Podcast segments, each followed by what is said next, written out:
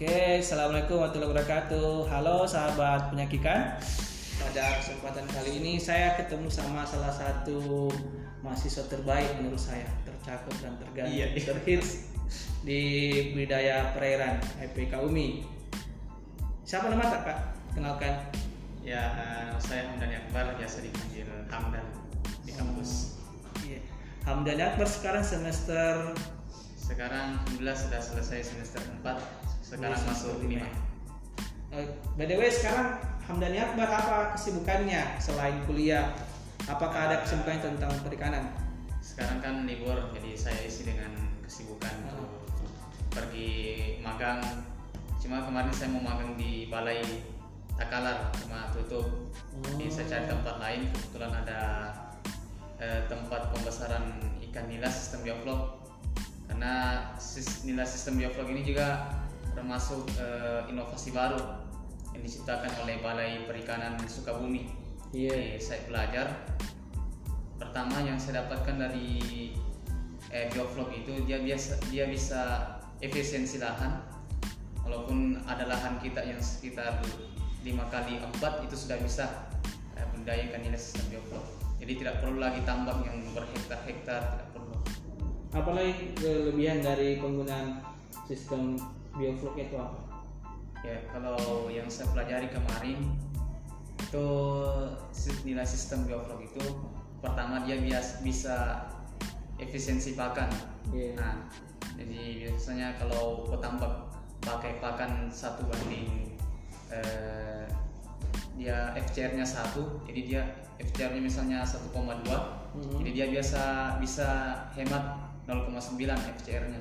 Oh. Nah, Kemudian kemudian aku FCR kan yang gitu loh. By the way, aku FCR jangan-jangan banyak orang tidak tahu FCR seperti ya, apa. jadi FCR itu eh, feed conversion ratio. Iya. Jadi berapa kilo pakan yang harus kita keluarkan untuk mendapatkan eh, berat ikan. Berat Misalnya untuk mendapatkan ikan satu kilo, jadi pakan yang harus kita turunkan itu satu kilogram Oh. FCR. Berat. Saya tahu. Berarti tadi ketika 0,9 kg pakan saja bisa Ya. menghasilkan 1 kg daging ikan nila gitu ya. Ya, Oh, berarti sangat efektif di efektif. dari 1,2 Ya. menjadi 0,9 padahal sebenarnya pakan itu salah satu biaya produksi yang Ya, sekali, di Pak.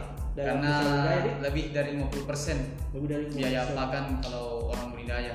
Tapi kalau kita pakai sistem bioflok ya bisa lebih hemat lagi. Hmm, itu salah satu faktor biaya terbesar dalam budidaya adalah pakan. Apalagi kira-kira keunggulan dari bioflok?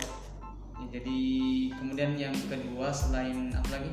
Tadi pertama efisiensi pakan, Efisiensi lahan. kedua dia biasa dia bisa eh, mengontrol kualitas air Oh, karena karena yang saya pelajari kemarin itu dia itu eh, nilai sistem bioflok itu dia memiliki bakteri hmm, jadi bakteri ini adalah bakteri yang baik untuk ikan hmm, tidak bersifat apalagi pak patogen. ya patogen jadi dia bisa eh, mengikat amoniak yang ada di bawah Iya. nit, eh, nitrit Iya. nitrit tadi Iya. kemudian eh, nitrat juga ya dia ikat dia ubah menjadi bakteri flok yang bisa dimakan ikan Hmm. jadi eh, itu itu diubah menjadi vlog di mana Nah. vlog itu nanti bisa dimakan lagi Nah. sama ikan.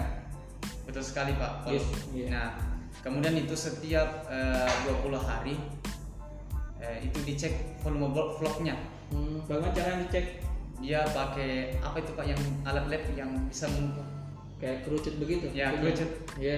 kemudian kita kasih masuk air satu liter Hmm. di kerucut itu apa nama alatnya itu pak Apa namanya? Kita juga. ya pokoknya itulah yang bisa ada ukurannya kita Iya. kasih masuk per liter nah kita kasih masuk per liter kemudian kita endapkan kita tinggal kita endapkan ditunggu 15 menit sampai eh, vlog-vlognya itu terendap ke bawah Hmm. Nah, di situlah dilihat berapa volume biofloknya. Jadi idealnya itu volume eh, vlognya itu itu 20 mg per liter, 20 mg. 20 mg per liter sampai 50 gram per liter. Di atas 50 gram eh, 20 mg per liter itu menandakan bahwa vlognya itu tebal sekali. Jadi untuk mengantisipasi ikan dikasih puasa. Dalam arti dalam artian bukan dipuasakan anu, cuma berhenti dikasih pakan, Hmm. tetapi ikannya tetap makan di dalam karena dia eh, mengonsumsi bakteri vlog yang ada. Gitu, Pak. Jadi berapa bulan di situ kan? PKA kemarin di situ kan di kemarin. Eh, untuk sampai sekarang ini sudah dua bulan masih masih dalam sementara proses pembesaran. Artinya ini kayak tambak milenial di cerita Ya, betul sekali, Pak. Bukan mie tradisional lagi karena Ya. ada sentuhan teknologi. Sudah ada sentuhan teknologi, jadi orang lagi tidak apa di eh, harus berbasis teknologi lah. Oh iya, iya. Oh iya, namanya tadi tuh Imhonkon, Imhonkon, Oh ya, Imhonkon namanya. Jadi kayak bentuknya kayak volume kerucut. Bisa mungkin juga sebenarnya menggunakan eh, tabung vendor dari dari lab.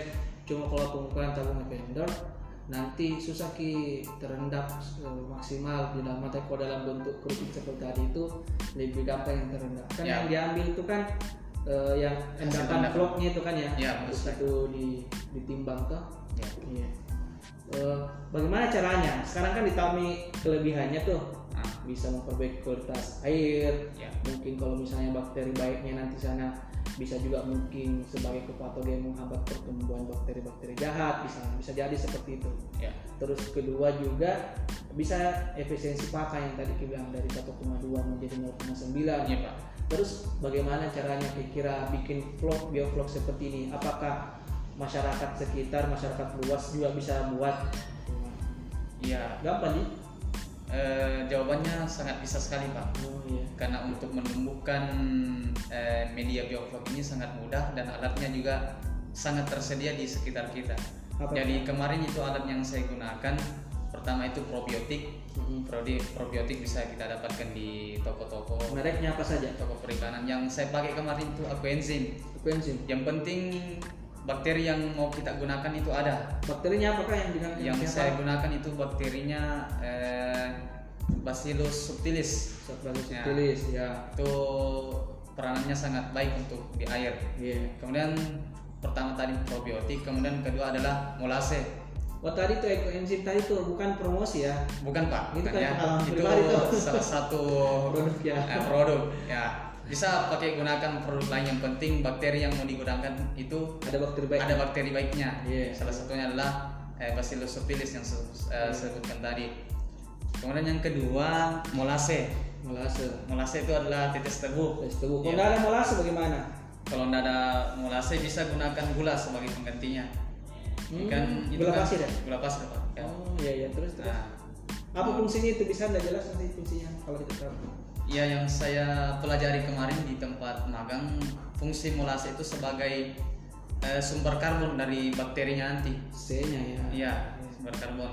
Kemudian selain itu tadi probiotik, Probiotik, eh, molase atau gula pasir, kemudian kapur dolomit. kapur dolomit. Ya, dolomit. Kemudian yang keempat itu garam prosok. Gram prosok. Iya. Bukan gram dapur dia? Bukan pak, Garam karena prosok. kalau garam dapur itu dia mengandung apa lagi itu? Natrium. Iodium. Iodium. juga. Oh. Nah, kalau garam prosok dia itu tidak mengandung eh, iodium. Telur telur boros ya, mungkin kalau garam dapur ya. Iya, Eman-eman begitu. iya betul sekali pak.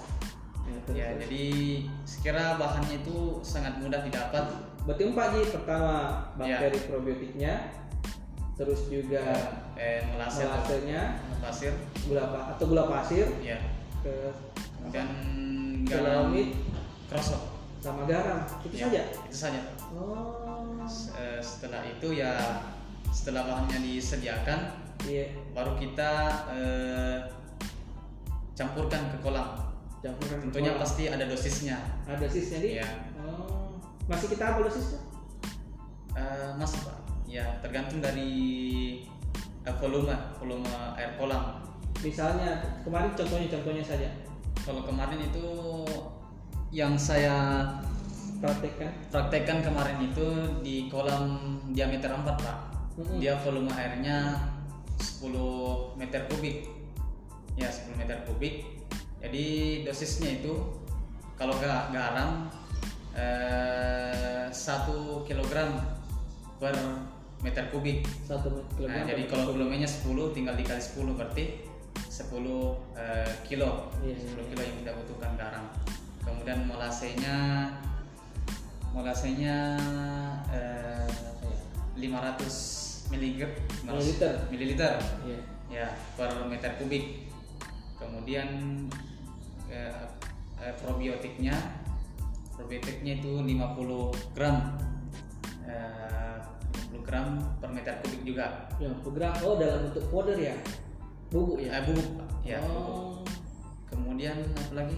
Eh, selain tadi garam sudah, probiotik sudah, sama Kapur. Dolomit. Kapur ya, kapur itu 100 gram.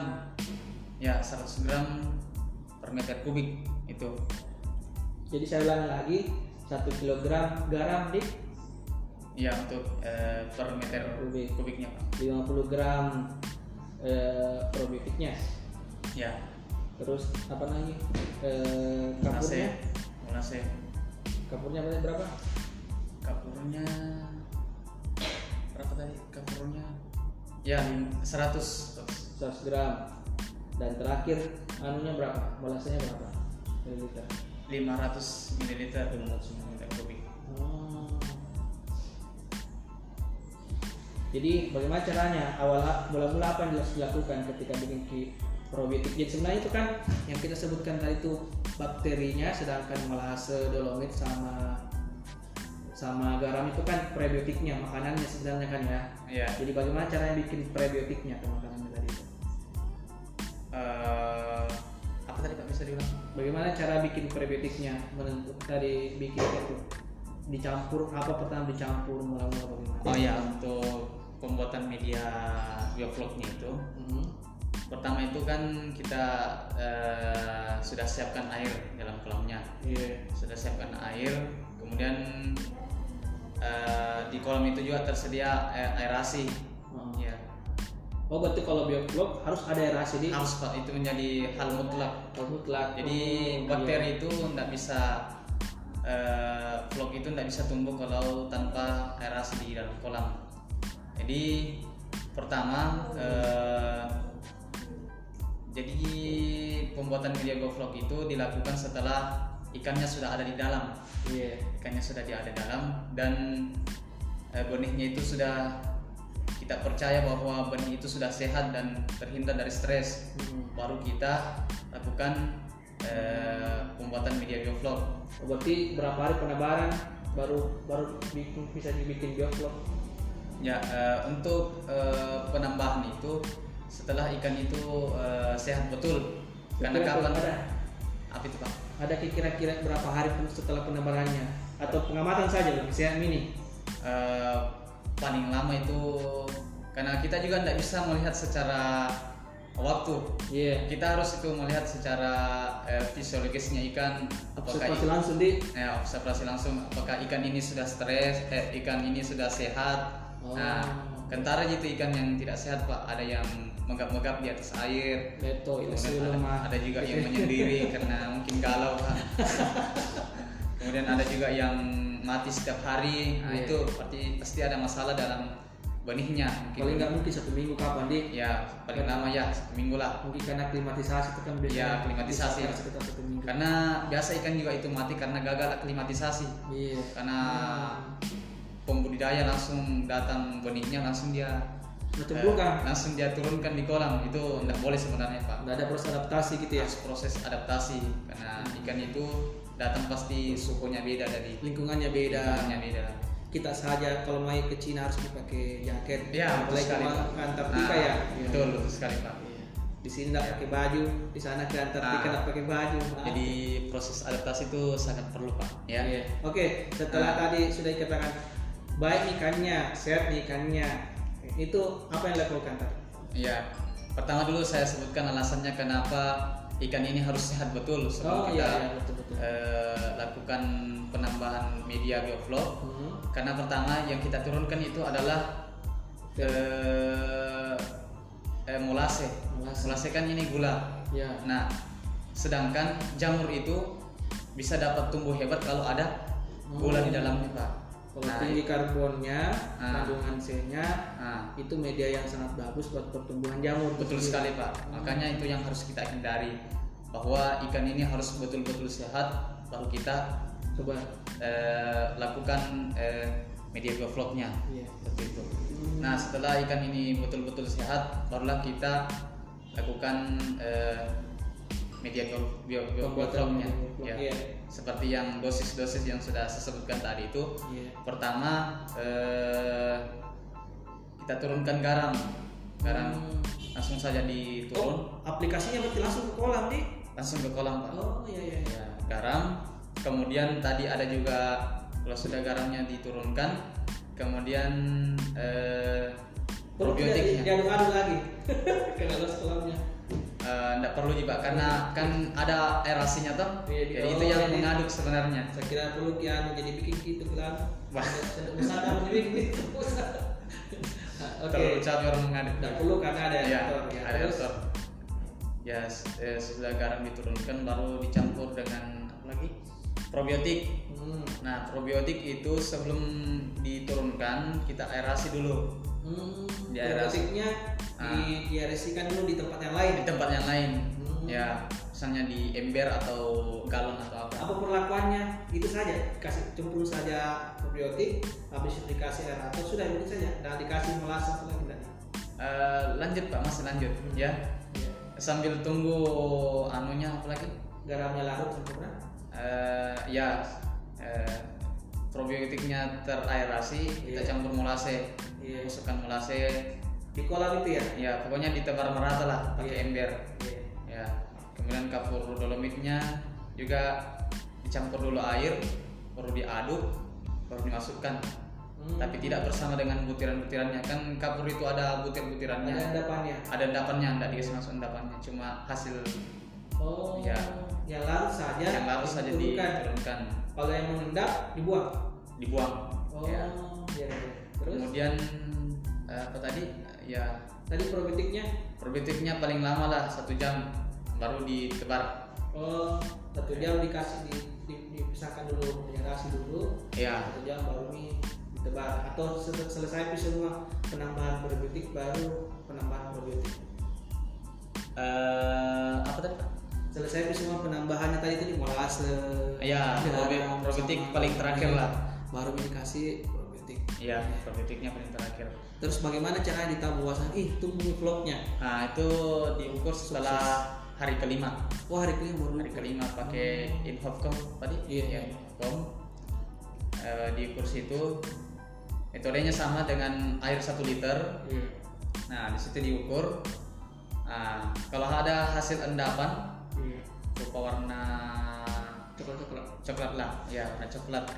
Nah, itu bisa lihat dari situ. Hmm. Memang untuk awal pasti masih rendah lah. iya sekitar paling banyak itu 10 ml iya per liter ya kemudian hari kelima itu juga ditambah lagi sumber karbonnya oh apa Tadi. sih masih molase ya masih molase ya eh, dan juga probiotiknya juga ditambah ditambah ya oh itu per berapa hari tambah itu?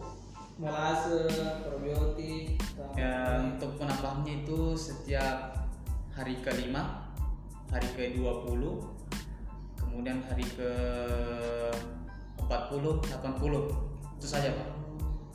Nah. 80 ya.